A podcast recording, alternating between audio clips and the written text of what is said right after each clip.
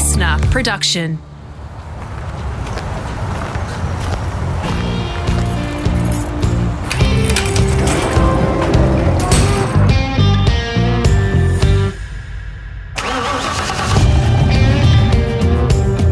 I'm automotive commentator and journalist Greg Rust, and this is Rusty's Garage. For this ep, I'm in the office at home, surrounded by some motorsport memorabilia and recording gear. My guest is on the lounge at his place in Melbourne after a busy day working on his new venture. Relatively new anyway, after more than 20 years as a professional in motor racing. Jason Bright still loves driving. His career in Australia includes a Bathurst 1000 win, a Bathurst 24 hour victory, and frontline roles with some of the biggest supercar teams. He also spent time racing overseas, notably in America, and stitched together a deal at the turn of the century to campaign an IndyCar at Surfers Paradise. We'll talk about that and more, including a massive crash in the States, the Britek Motorsport team he founded and what happened to it, plus the snap career decision he made after an old boss discovered a fax at the workshop. We begin by talking about the impact family had on the life he chose, particularly his father's deep love of the sport. I've always sort of described my dad as a car racing nut because um, you know he loves all motorsport. He he follows all kinds of racing all around the world. Um, you know, if I need to know who's doing what in what country, I, I go to him as my source for all of that. So, um, you know, I, I grew up, you know, with motor racing heroes because we didn't go to football games. We went to car races and watched uh, Formula One Grand Prix late at night. Where did you grow up? It was it was in the Gippsland region, I think, wasn't it? And and what were the cars in the driveway back then? Yeah, so we, we grew up um, Latrobe Valley, which is a you know power generation area of Victoria, and my dad worked for the SEC. I did my apprenticeship with the SEC, the State Electricity Commission, and um, had Holdens in the driveway. We sort of grew up a Holden family, and um, yeah, you know, I, I was sort of, I guess, growing up, I we didn't have the money to sort of go racing even in go karts um, until you know we were made redundant, and then we had a bit of money to go and play, and um, and that was pretty much where my racing started. Is it true that some of the family holidays kind of revolved around racing too? Oh, I think they always have. I mean, you know, I I went away to car race with my dad, you know, from for as long as I can remember. I know, you know, our family holiday to Europe back in 1978, you know, certainly centered around going to a few Grand Prix that my dad had picked out. Um, so, you know, I I think motorsport's always been a big part of my dad's life, and and uh, you know, if he if he's ever travelled overseas, even you know these later years, it's it's usually centered around you know a race at Spa or or uh, you know the Indianapolis 500. I reckon you were five on that that trip, about five years of age. Was it three GPs you took in? Which ones? Yeah, we went to I had um, Italian Grand Prix. Uh, yeah, which was at Monza. I think it was actually the weekend that Ronnie Peterson was killed. Um, we did uh, Silverstone, I think it was. Um, I'm trying to think of the other one. It's too, a few years ago, mate. It's um, it's been a while, but yeah, I, you know, I think we are over there for three months. Did three Grand Prix. Um, my dad went over again in 1982 um, and left me at home that time, which was a bit disappointing because apparently I had to go to school. um, so I, I, sort of paid him back, uh, you know, a fair few years later when I started, sort of was old enough to go overseas and left him at home. You kept a special piece of um, of memorabilia from that trip too, didn't you? Uh, I mean, I've always been a bit of a hoarder, but um, you know, there was there was certainly some there was some clothing like just memorabilia, and I think there's a you know I've got a framed um, Niki Lauda sort of jacket that I was wearing back then. Um, yeah, it was a Parmalat yeah. jacket.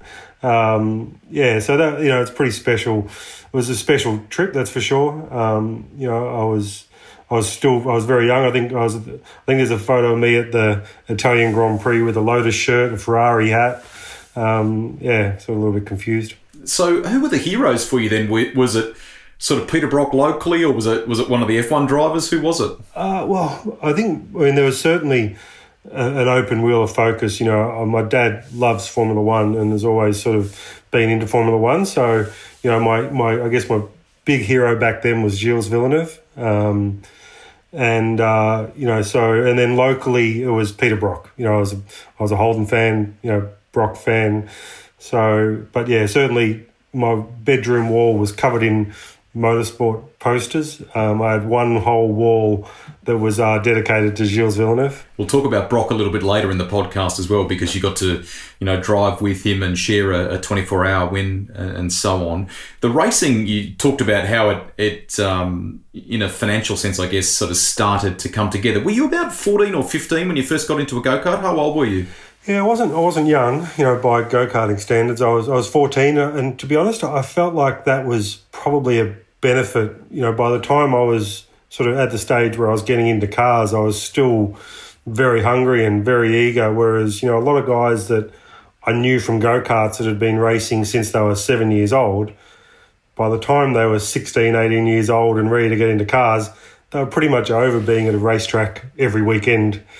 And so I felt like, you know, even though at the time I felt like I was starting quite late being 14 years old, I, I, I, sort of look back on that and think that it was actually a good thing, and and I was you know I was still very eager um, you know, all the way through.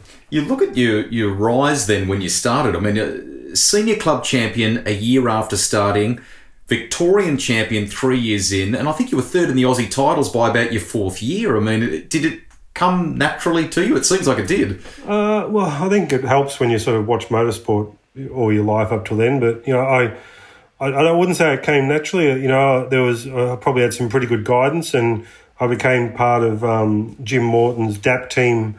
You know, uh, back in 1991 or end of 1991, and and there was certainly some good guidance through that, which I think you know helped me learn a lot about you know how to get the most out of a go kart. So, you know, and I think probably the you know the, the good thing about karting was that you learnt to work on your own equipment you know, back then, you know, we didn't have mechanics to work on the carts. You know, you did it all yourself, um, and that that certainly, you know, that carries with you all the way through your career. Was it hard on the family, even you know, despite the little windfall, I guess you could call it, from you know what happened with your dad work wise and so on? Um, yeah, it was. Uh, you know, to to be honest, uh, and you know, thinking back on it, there was there was a time, you know, when I first got into cars. Um, you know, we were running a Formula Ford, uh, and I really had no idea what I was doing. You know, um, you know, we'd sort of I, I'd always prepared my own go karts, but I really didn't know what I was doing with the Formula Ford, and and uh, I remember, you know, having a bit of a disagreement with my dad, and you know, not knowing, you know, what I was doing, and you know, didn't want to sort of put my career in my own hands and make a mess of it. And um, you know, there were other guys out there at the time that had mechanics, and we couldn't afford a mechanic, obviously, and. And I remember he said that, you know, you either have to learn how to do it because no one's going to do it for you. And and so I, I, did learn how to do it. I learned how to you know run my own cars and and um, you know when I won the championship in Formula Ford, I did that preparing the car completely myself. So um, that was probably one of the most satisfying things that I did was winning the Formula Ford championship while sort of preparing the car full time myself. So I think that was that was a, a really sort of big turning point in you know what I I guess had to do to make it work and learn how to prepare the car and you know what's going to make it work and and uh, you know no one else is going to do it for you. Some great drivers around then too, mate, because you'd finished third in 1994 behind Steven Richards and, and Gavin Monahan. I mean, it, it is a staple for drivers like you. Anyone who's you know gone on to to do some good things in motorsport, no matter what category, has typically had a, a good upbringing in Formula Ford, haven't they? Oh, absolutely. I mean, you know, it's just it's, it's been a shame to see the last couple of years where it you know has sort of fallen by the wayside a little bit. But you know, I you know I look back on those days. You know, there was great racing. You know, I had a great couple of years in Formula Ford, and um, you know, bang wheels with Webber and Monahan, and um, you know Lowndes came through there, obviously. You know, I think at one stage, you know, there was, you know, 10 or 15 guys in supercars that had all come through Formula Ford in that same sort of period. So, um, you know, we're, we're all, um, you know, straight out of go karts. There was a lot of guys that, you know, I was racing against in go karts a couple of years before that in Victoria. And, and uh, you know they all managed to progress right through Formula Ford and you know through to supercars. Tell us about your friendship with Mark Webber. Uh, yeah, I mean it was it was a, I mean I, I guess it was great because there was a good rivalry there. You know, we we had a great year. We you know had a lot of good races, um, but off the track we actually got on really well as well. And you know, each round our families used to all go out for dinner, and um, you know, so it was it was a very strong you know rivalry. Um, you know, we had I think at one stage there, he'd cut up a Valvoline sticker and changed all the words to write something on my car and stuck a sticker on there. so I got one of his Yellow Pages stickers and um, turned the fingers upside down and put on the back of my car. so um, yeah, it was it was good times, and um, you know it was it was great because we were both driving factory sort of supported Van Diemen's that year. Um, you know, it was the first time that Van Diemen had ever sort of supported two drivers in Australia. And, you know, so we got on really well and, you know, both went overseas and drove for factory Van Diemen teams the year after. You and I, as we sit and chat here now, I can't believe the crazy timing of it. a colleague, Aaron Noonan, has literally just shared on social media a photo of you and I from, I think, your title winning year from um, from 95. We're on the podium at Oran Park. I'm a little PA announcer back in the day, and, and that title was really significant for you, mate, in, in many respects, wasn't it? Yeah, it was. It was, um, you know, I, I guess, you know, the Driver to Europe Championship that it was back then, you know, was, you know, was growing every year. You know, I think there was 16 new Van Diemen's brought in for that year's championship. Um, you know, and that's just how strong it was. It was, you know, it was just a good period in Formula Ford racing. Um, it was still the the Kent engine, and and I you know I really enjoyed you know the racing those cars, you know the tracks that we went to like Oran Park and Lakeside. Um, no, it was it was a great championship. You know, good good fields and you know great racing. So um, you know I, I, I look back on those days and and think how much I learned about motorsport and preparing cars and and um, and and good racing. You mentioned the fact that you were venturing to the United States in 1996 there um, a moment ago when you were talking about Mark Webber. How much did that US Formula Ford 2000 chapter for you sort of whet the appetite to, to want to go to America and so on? Uh, it was, you know, it, it, certainly whet the appetite. I, you know, I, I think, you know, back then I, I looked at Formula Ford 2000, I looked at America essentially as a way to get to Formula One or Europe. You know, I, I think, you know, I look back on that sort of era and you look at the guys that were getting to Formula One through America uh, stepping into top Formula One teams. You know, it was, you know, you look at Zanardi, um, he drove for Williams. You look at um, Andretti, he went to McLaren. Um, Paul Tracy tested with Benetton. Um, Montoya went to Williams. Like all the guys, if you did well in America, you went to a top Formula One team. Whereas you can go to Europe, and Mark Webber was probably one of the exceptions. You could go to Europe and and race Formula Ford, Formula 3, Formula 3000, and you would probably still just step into a backmarker Formula 1 team. And I saw a lot of careers go from Formula 3000 champions to nothing within a couple of years because it was very hard to make that break from a low end Formula One team to a top team. And if you went to America and and made a career in IndyCar, then great. If you did really well and got to Formula One, you were going to get the right opportunity in Formula One. So, um, yeah, I, it, I really enjoyed America. You know, the, the, the, combination of road courses and oval racing was awesome. Um, the Formula Ford 2000 cars, once again, they were great little cars. They were, you know, little Formula Fords, but two litre engines, wings and slicks.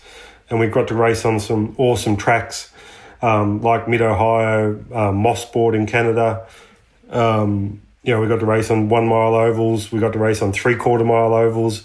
We tested on one third mile ovals.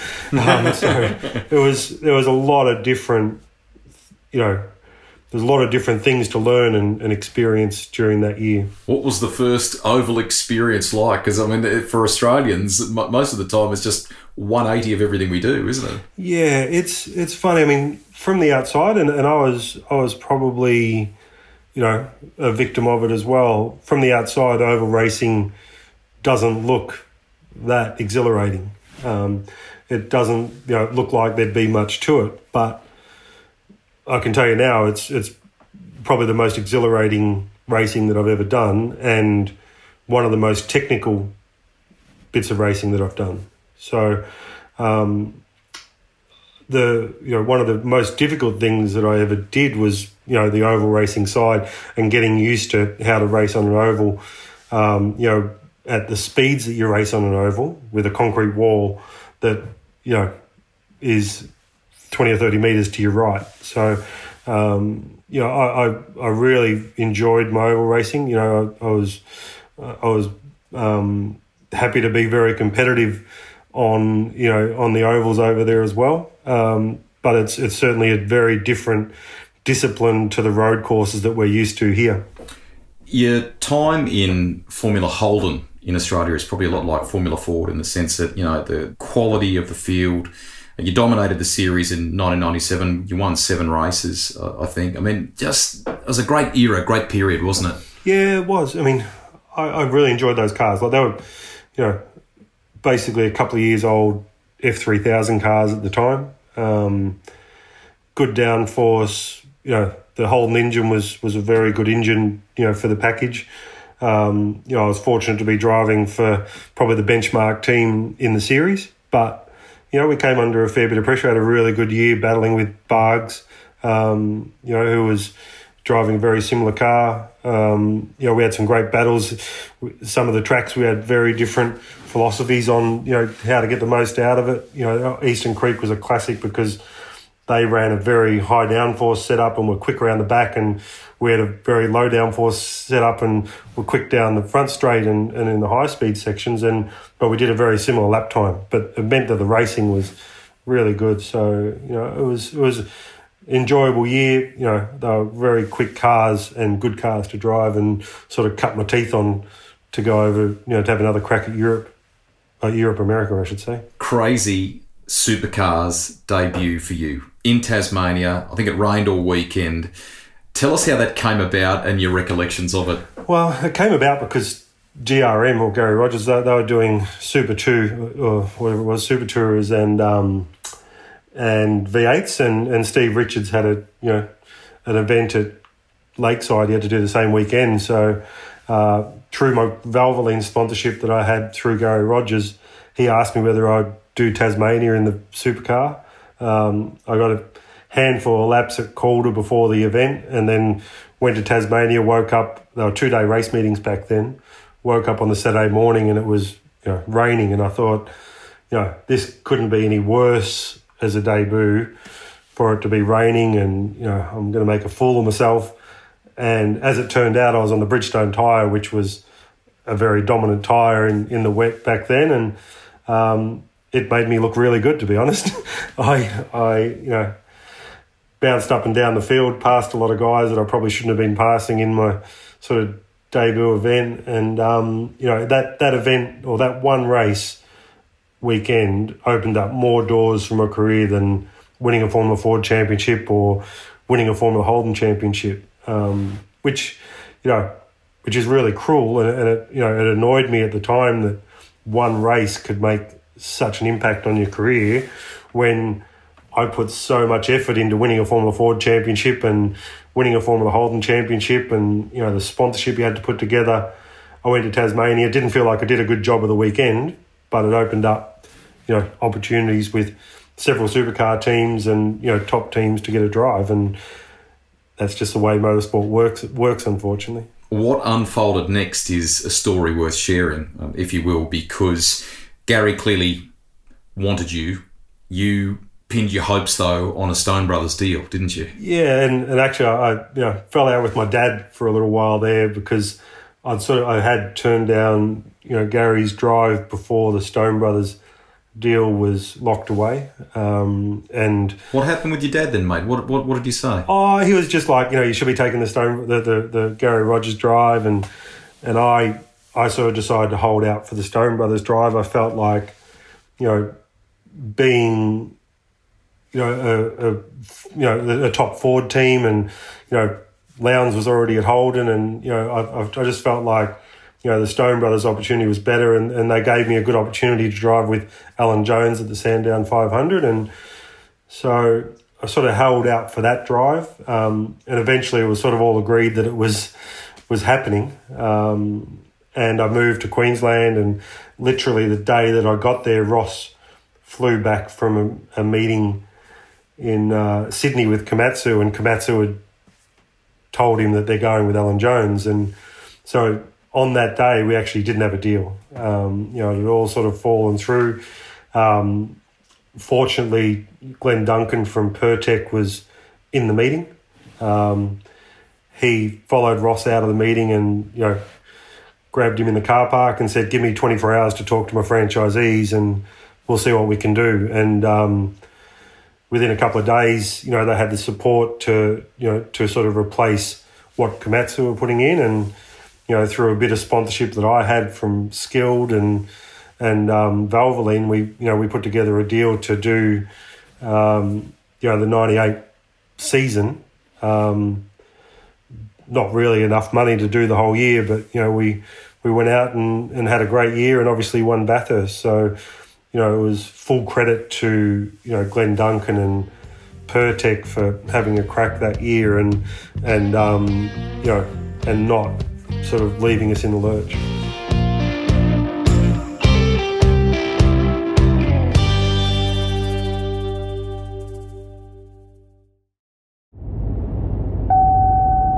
When you see someone in the supermarket, slotting gaps and drifting around the corners of the aisles with their shopping trolleys, you know they are into racing as much as you are. We'll come to the 98 Bathurst win in a moment, but I want to come to 97.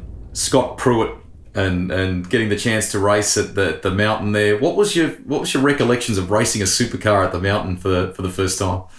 Yeah, it was it was pretty crazy. I mean, to be honest, I you know I'd obviously raced at Sandown with Alan Jones, and you know that was only meant to be a one race sort of opportunity, you know, because Scott was doing Bathurst with the team, and um, you know Scott sort of got to Bathurst and hadn't driven the car, didn't test the car, hadn't been to Bathurst before.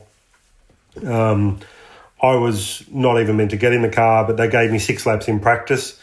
Um, but Scott sort of had, had sort of struggled to get up to speed, and you know at the end of the weekend he you know, he admitted he, he just underestimated, you know, the track. He underestimated the, how hard the cars were to drive. You know, it was his first time driving a right-hand drive car um, on a racetrack. So, you know, as it was, I wasn't even meant to get in the race. Um, Alan jumped on a plane once the car was out of contention, so they threw me in for the last 30 laps. And, you know, I, I was, other than that, I was I was meant to be just standing in the garage all, all day taking it in, but um, you know I got to do thirty laps at the end there in the last stint, um, you know which uh, which you know was was good in some ways. Um, would have been good to go to Bathurst as a rookie the year after though. Jonesy didn't mind doing some of that sort of stuff in the back in the Formula One days. What, what was it like, sort of working with him on the one hand because you admired and loved Formula One? It was probably something that would have left you a little starstruck, maybe. But at the same time, he, he can be a, a, a brisk or, or, burly sort of guy. But when you get to know him, he's good, isn't he? Yeah, uh, yeah. I think he summed it up. I, I, I was rapt to be able to drive in a race as a co-driver with Alan Jones because, you know, when I was seven years old, he was winning Formula One World Championships and was he was, you know, the gun driver in Formula One. Probably should have won the World Championship three years in a row back in that era. So um, having the opportunity to drive with someone that I looked up to as a hero like that was crazy.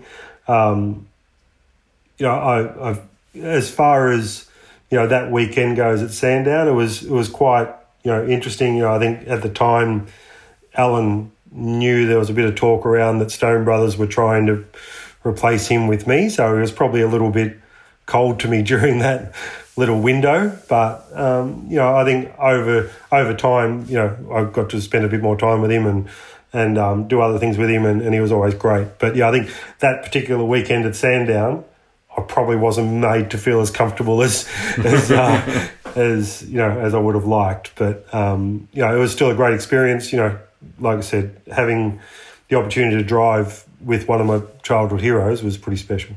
They called the V8 1000 then the, the classic. So you and Steven Richards, you know, who'd battled in, in Formula Ford, a couple of young blokes, get to win it for the Stone Brothers in 1998. And it was far, Jason, wasn't it, from a seamless weekend? You were on the back foot from the get go, weren't you? Yeah, you could say that. Um, you know, it was going into the weekend, I knew that we had a, a good chance. You know, I, I we were a very competitive, you know, outfit all year. Um, you know, Bathurst, you know, was certainly going to suit us. We are on, you know, the right tyre that weekend for the track because it wasn't a control tyre that that period, and, and the Bridgestone was the tyre to have.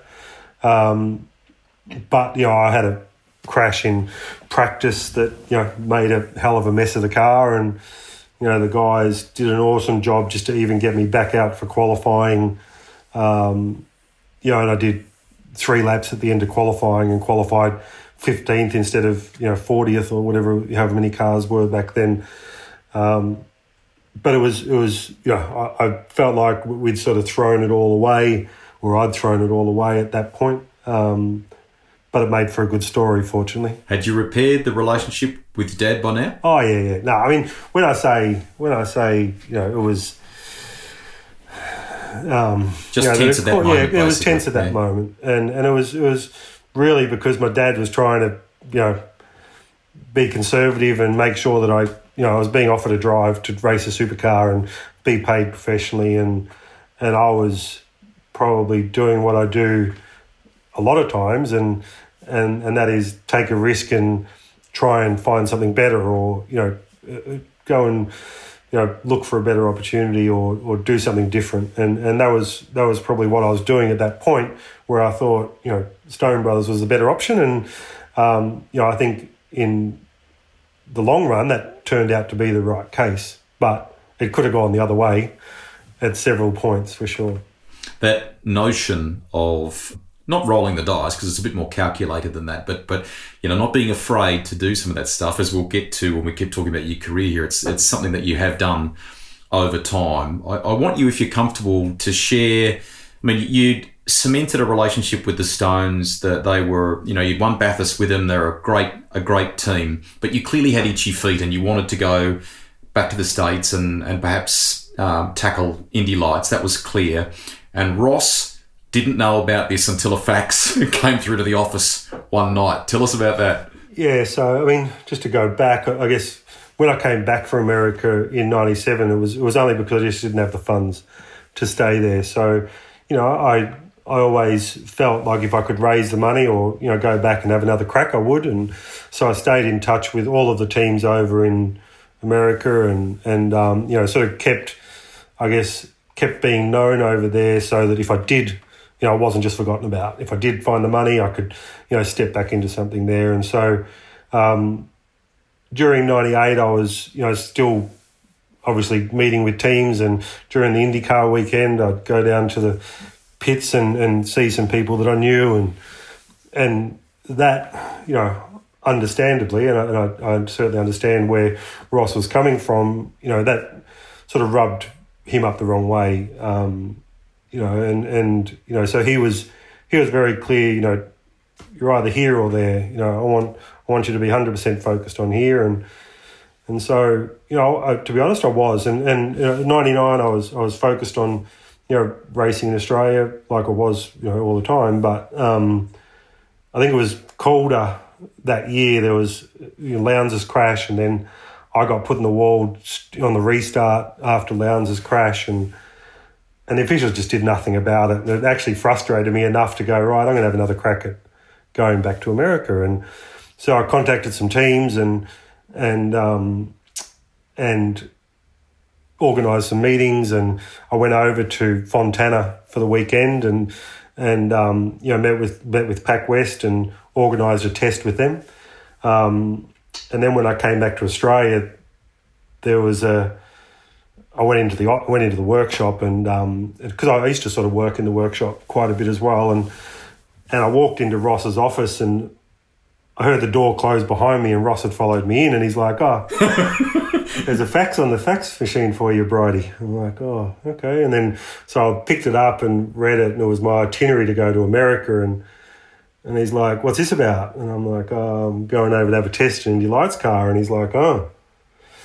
I said, oh, "So are you here or there?" I want to know right now, and this is your final decision. Ultimatum, like that. Ultimatum, yeah. And um, and I'm like, I'm there. So I basically, you know, finished off the year with Stone Brothers and didn't have anything locked away for Indy Lights. So I was sort of doing on a bit of a wing and a prayer. And but you made the decision then and there. Yeah, yeah. And it was amazing. It was yeah. It once again nearly came unstuck a few times. I tested with Pac West and had a great test.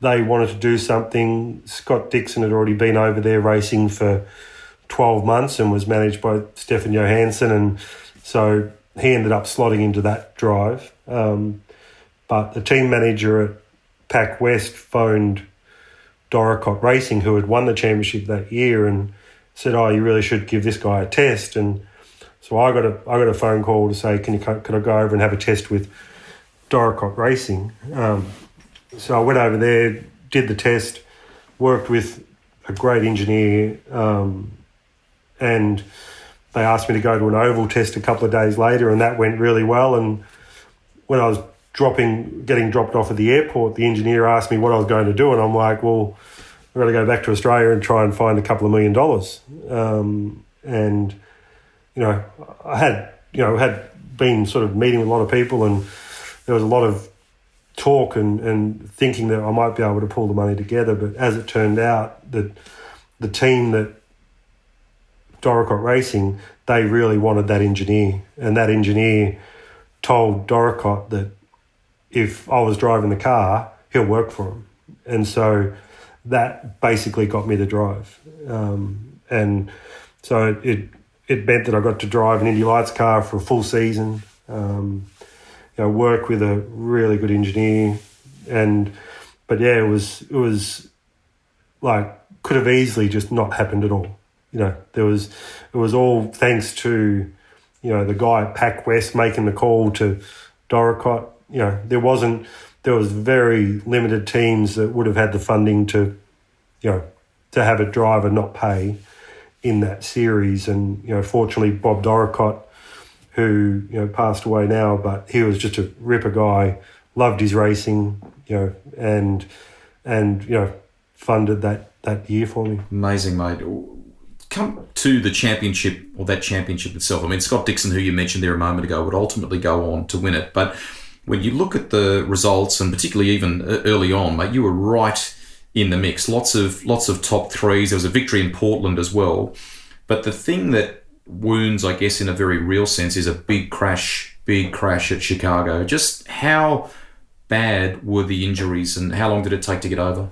Yeah, it was. It was, it was a bit ugly. I, I, you know, I was lucky there was nothing broken, but um, you know that year, you know, I'd, I'd, lost a lot of weight during the year, and, and to be honest, it was it was purely because my belts weren't as tight as what they should have been. Wow. Um, so the the crash was nothing, you know, crazy spectacular. It was on the slowest oval that we went to. I think, you know, the, it was still 110 mile an hour, but it was, you know, we were racing on ovals that were 190 mile an hour. So um, I had a simple spin in practice. You know, it was my first crash on an oval after sort of a season and a half racing on ovals. And um, I hit the wall so square that it didn't absorb any of the impact. Like normally you'd sort of hit it at you know, a 45 degree angle and it would bend all the suspension and side pods and wing.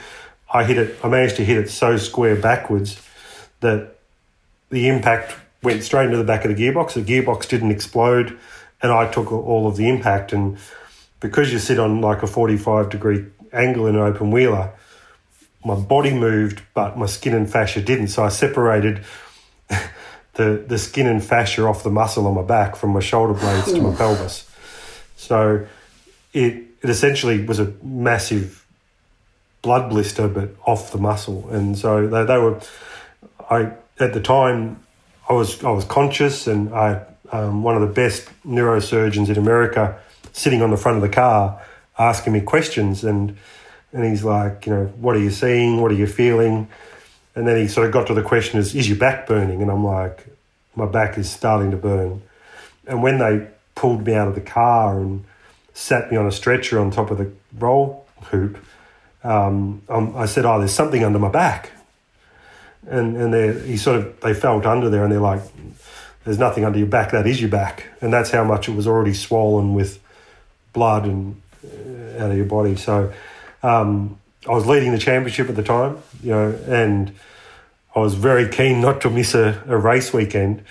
So they got me to hospital for the next sort of five hours. I think I was still strapped on the stretcher, and you you're thinking all the bad things, and you know, will you ever walk again? And because they, you know, they you're on there because they're doing MRIs and CAT scans, and and um, you know, thinking to myself, you know, why the hell am I doing this? And then when they took all of that stuff off and said nothing's broken, I asked the doctor whether I could race tomorrow, and, um, and he's like, "Mate, you won't be racing tomorrow." And and uh, I actually got out of bed and collapsed because of you know there, well, there wasn't enough blood in my body. Um, but I, I, got up every hour after that and walked down the hallways and checked myself out the next morning and went and saw the doctor at the track and they wouldn't let me race. And to be honest, I think there was still just a lot of drugs in my system, and that got me to the track. Um, for the next week and a half, it was just ridiculous pain. Um, but once they drained my back that week of that, that sort of second week, um, I felt a lot better. I drove the motor home to from Indianapolis to Ohio. Um, we made a new seat. It would take me several minutes to get in and out of the car. Um, but once I was in the car, I couldn't feel anything. Couldn't like I'd literally start the engine, drive out of the pits, and there was no pain at all. But as soon as I'd get out of the car, back in the pits, and the adrenaline wore off, it was just ridiculous again. So um, it was yeah, a bit of a funny injury. It took took probably six months to completely reattach again. Crazy. Which was a bit weird. How certain was the notion of you competing at the Gold Coast? Was that something that you started to put together in the early part of this Indy Lights thing? Was it something that emerged late in the piece? How, you know, was it you, you always wanted to, to do that in that 2000 season? No, it was it was something that I actually we, we um, I had Mark Roworth, um, who was a friend of mine, ended up sort of working for a few teams like Stone Brothers. He he um, he helped me work a lot on it that year, and and um, you know we actually pitched it to you know the Gold Coast Indy event that you know to take this event to the next level. It really needs an Aussie in it. They hadn't had one for seven years or something, mate, had they? So yeah. No, and you know I think you know Gary did it, and, and I'm not sure if Jeff did it, but yeah, it was you know it was sort of the, the thing that right you know for the Queensland government of tourism and and for the event like having an Aussie in there is is going to be a a, a big step up for it again. And um, so we we put the idea to them. It was run by IMG at the time. Um, so IMG signed me up to a, a, management deal that year, and as part of signing that agreement, um, I had it in there that I would be guaranteed to be doing the Gold Coast event. Fantastic. Um, so that was that was a bit of a win. You know, to be honest, it's nearly all came unstuck a couple of weeks from the event when you know it nearly didn't happen, but fortunately it did, and um, you know I got to drive an Indy car, which was pretty special. You know that that 2000 year was a, an amazing year because I got to drive an Indy Lights car for 12 events. I did 20 test days in the car. I did the IndyCar race, including a couple of test test days in that. I did Bathurst with Dick Johnson's team with Paul Radisich and got second. And then I also did the Panoz race of a thousand years with David Brabham. So that year, I, I felt like I was in a race car all the time, driving different kinds of cars, awesome race cars as well. And um, I learned so much that year working with an extremely good engineer in Indy Lights as well. I want to talk a little bit more about the Gold Coast experience. So you would you would run with John Della Penna, who sadly passed away last year, as you know. Toyota powered Reynard Champ car, main event, home race on the Gold Coast. I think you did something like 30 PR appearances over the weekend. You opened a new freeway with Premier Peter Beattie.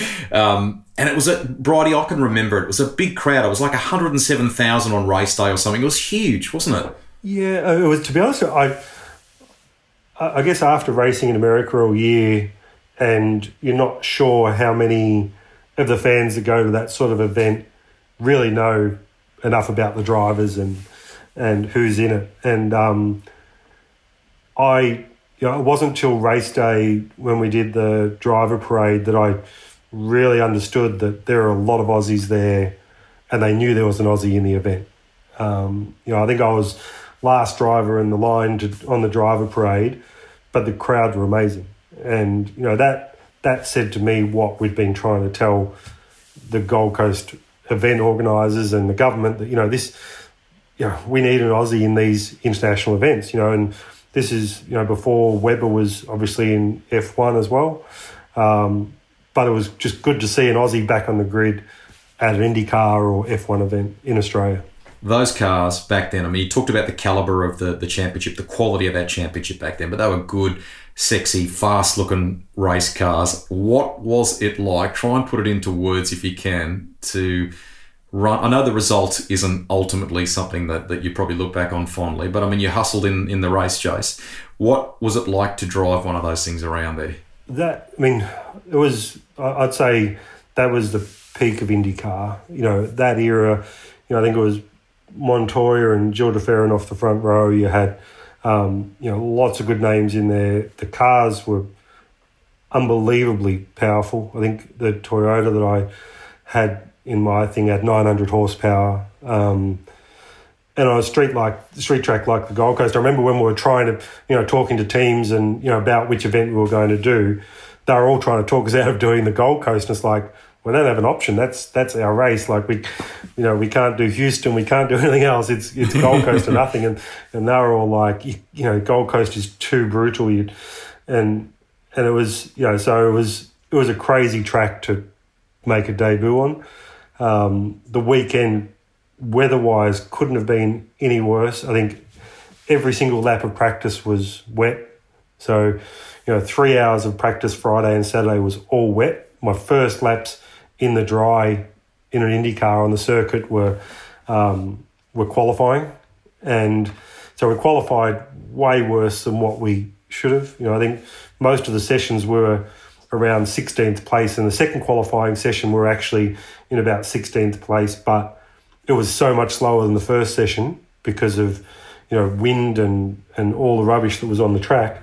We qualified pretty badly, but um, you know I think it was still an awesome experience. It would have been nicer if everything was a little bit kinder that weekend, including the way it finished. But um, you know, I, I, I to, to line up on the grid in a big open wheeler like that, that was certainly the highlight. You know, one of the highlights of my career.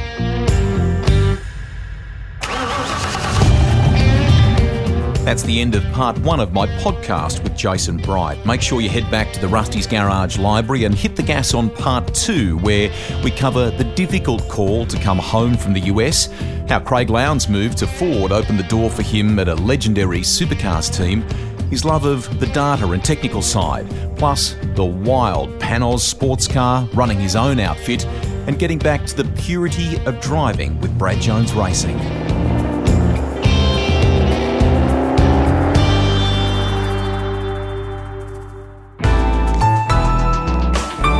Listener.